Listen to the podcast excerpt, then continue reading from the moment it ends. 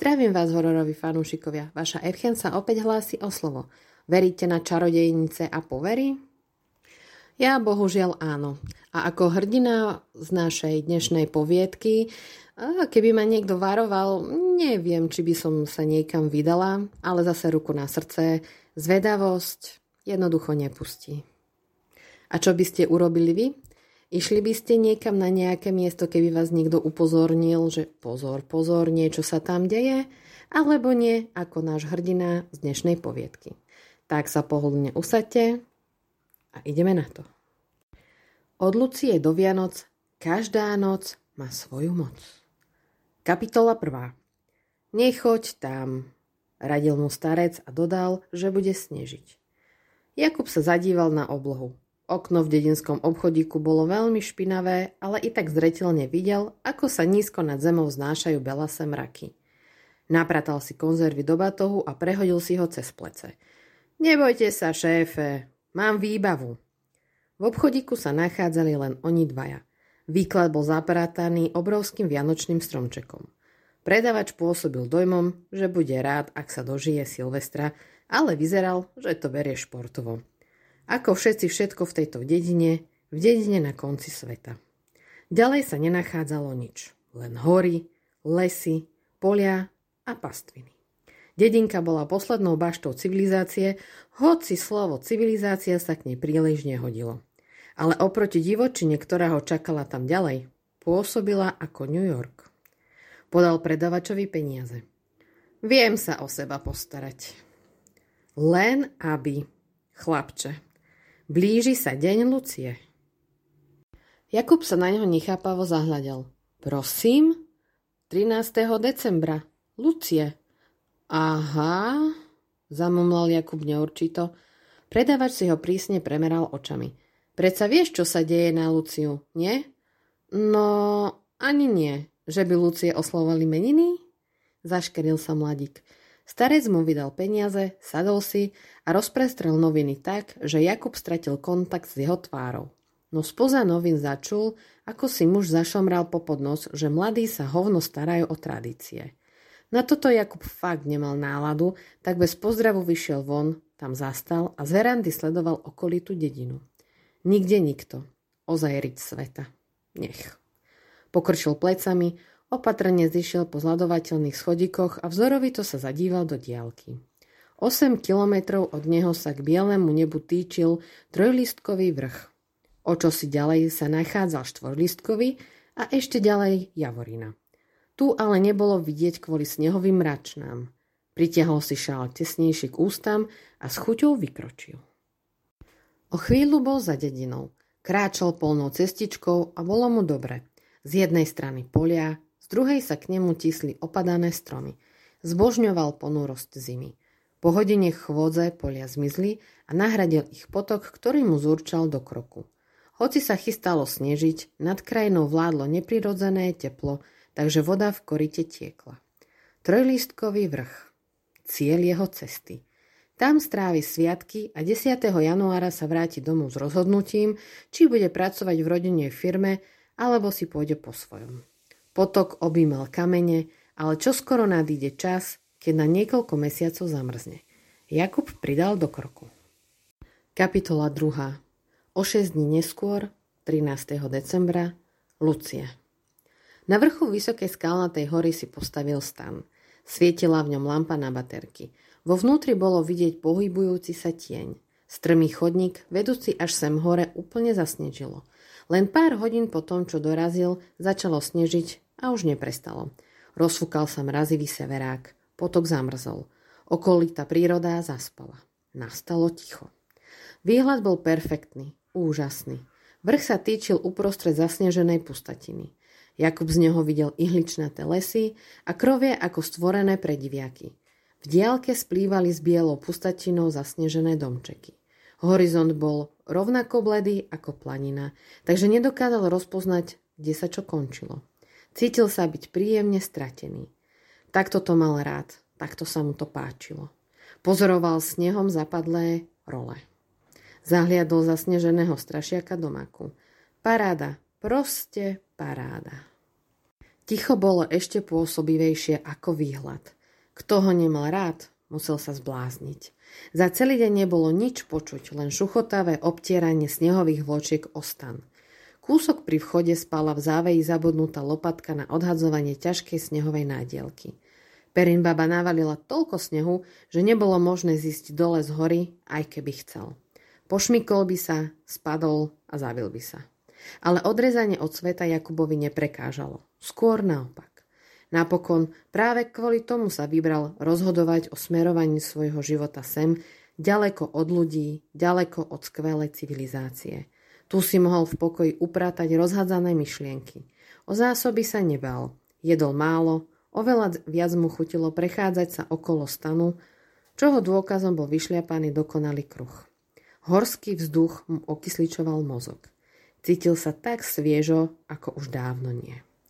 Keď okolo štvrtej padla na kraj tma, zaliezol do stanu a čítal si cintorín zvieratiek. Kapitola 3. Prvý raz zvuk zaregistroval o pol jedenástej v noci, ale nedokázal ho nikam zaradiť. Zamyslene odložil knihu na bok, lahol si na chrbát a sústredil sa na dianie vonku. Nič ďalšie už však nepočul. Spočiatku sa bál, či nemá nočného návštevníka. To by bolo poriadne psycho. Ale rýchlo sa upokojil. Vyšplhať sa sem hore, k Božím výšinám, jednoducho nebolo vďaka snehu možné. Len duchovia by to dokázali. Ale možno ani tí nie. Super, kamoš, duchovia. To ti prida dobrú náladu, pomyslel si. Keď zvuk začul aj o pol dvanástej, nedalo mu to a vyšiel von. Samozrejme, ako predpokladal, v snehu nenašiel žiadne stopy. Pre istotu podišiel až k okraju. Pod ním zývala 300-metrová priepasť. Ak by mu v tej chvíli do chrbta zadul silný vietor, zrútil by sa dole. Radšej o krok ustúpil, ale i odtiaľ videl, že jediný chodník, ktorý sem viedol a ktorým sem pred časom prišiel, bol nemilosredne zasypaný tonami snehu. K stanu by sa nedostal ani kamzik. Bolo to fascinujúce, no nemohol tomu uveriť, ale bol jediným človekom v okolí desiatok kilometrov. No skutočne, ak je to tak, ako vravíš, frajer, tak čo si do predale počul? Namiesto odpovede prišla poriadna metelica. Silný vietor okolo Jakuba rozfúkal hustý sneh, cez ktorý nič nevidel, dokonca ani dedinu vysvietenú do noci. Začal sa prvý raz, odkedy tu bol, cítiť osamelo, čo bolo ešte horšie a značne nepríjemné. Naozaj bol až taký dobrý nápad trepať sa sem, sám, sám, sám na širo, širo mori. Kto to napísal? Hemingway. Vrátil sa do stanu.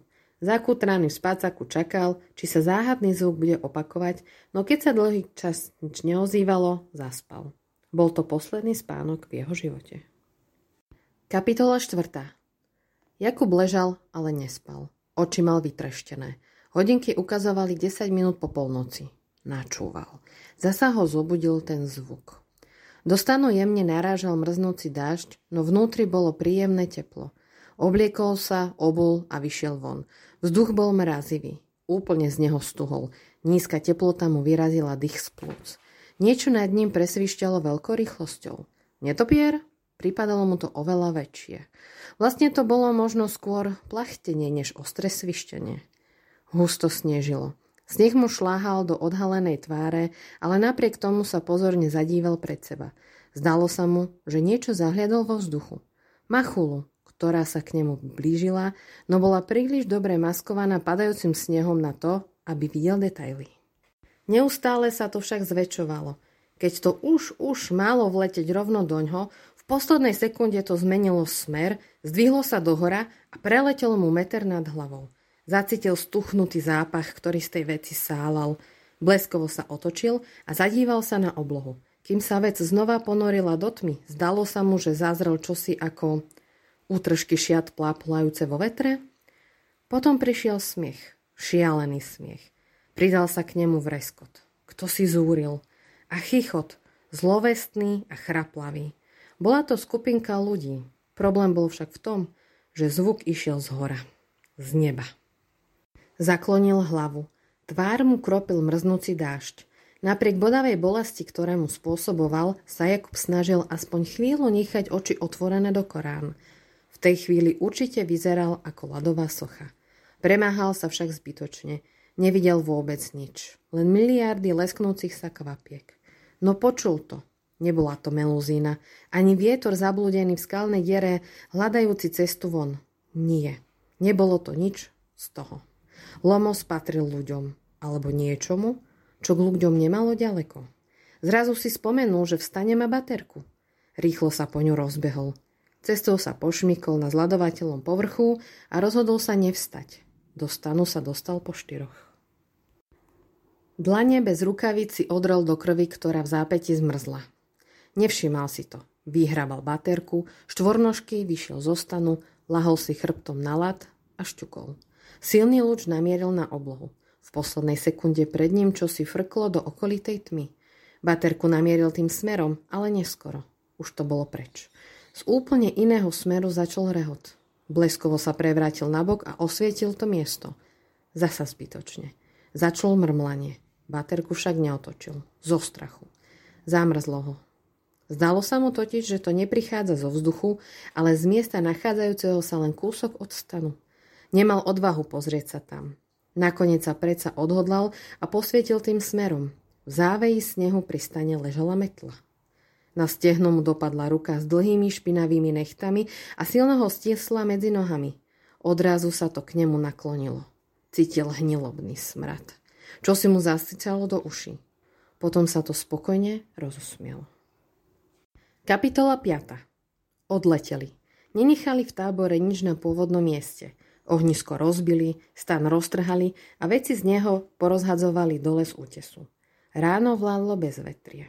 O šiestej začal ticho padať suchý sypky sneh, ktorý pripomínal ľahké páperie. Brieždilo sa. V takejto ponurej, tichej nálade prešiel celý deň. O štvrtej sa zotmelo, prestalo snežiť a rozfúkal sa silný vietor. Fučal a dúl, ako by sa čerti ženili. Vytváral šialené snehové jazyky, schopné zadusiť človeka, ak by tu nejaký bol. Miesto pripomínalo mrznutý kontinent. Spustila sa záplava ľadového snehu a vo vzduchu vierili bilióny divoko roztancovaných snehových vloček, ktoré vietor dvíhal zo zeme. O polnoci prestalo fúkať a snežiť. Nastalo úplné bezvetrie. Na ďalší deň bola obloha zatiahnutá, vyzeralo to skôr na večer, než na ráno. Vychudnuté srnky napriek tomu vyšli z ukrytov. Vybrali sa na zasnežené polia, kde rozhreňali sneh a hľadali zvyšky úrody. Zem však bola hlboko zamrznutá, nič im nedala. Skupina diviakov na tom bola lepšie. Išla opačným smerom k hore, ktorej sa srny intuitívne vyhýbali. Pod ňou diviaky našli Jakubovo nahé, polámané telo. Chodník, ktorý viedol z dola na vrchol hory, zostal neporušený. Telo ležalo na chrbte a k bielej oblohe sa týčil zmrznutý penis. Bol to v podstate kožený cencul potiahnuté zamrznutým ľadom. Keď sa zvieratá dostali k mŕtvole, ako prvý padol za obeď práve ten. Odhrízli ho a schrumali. Zvyšok tela ale nedokázali spotrebovať. Ani zverský hlad im nebol nič platný a museli pár dní počkať, kým teploty vystúpili na bod mrazu. Potom tkanivo zmeklo.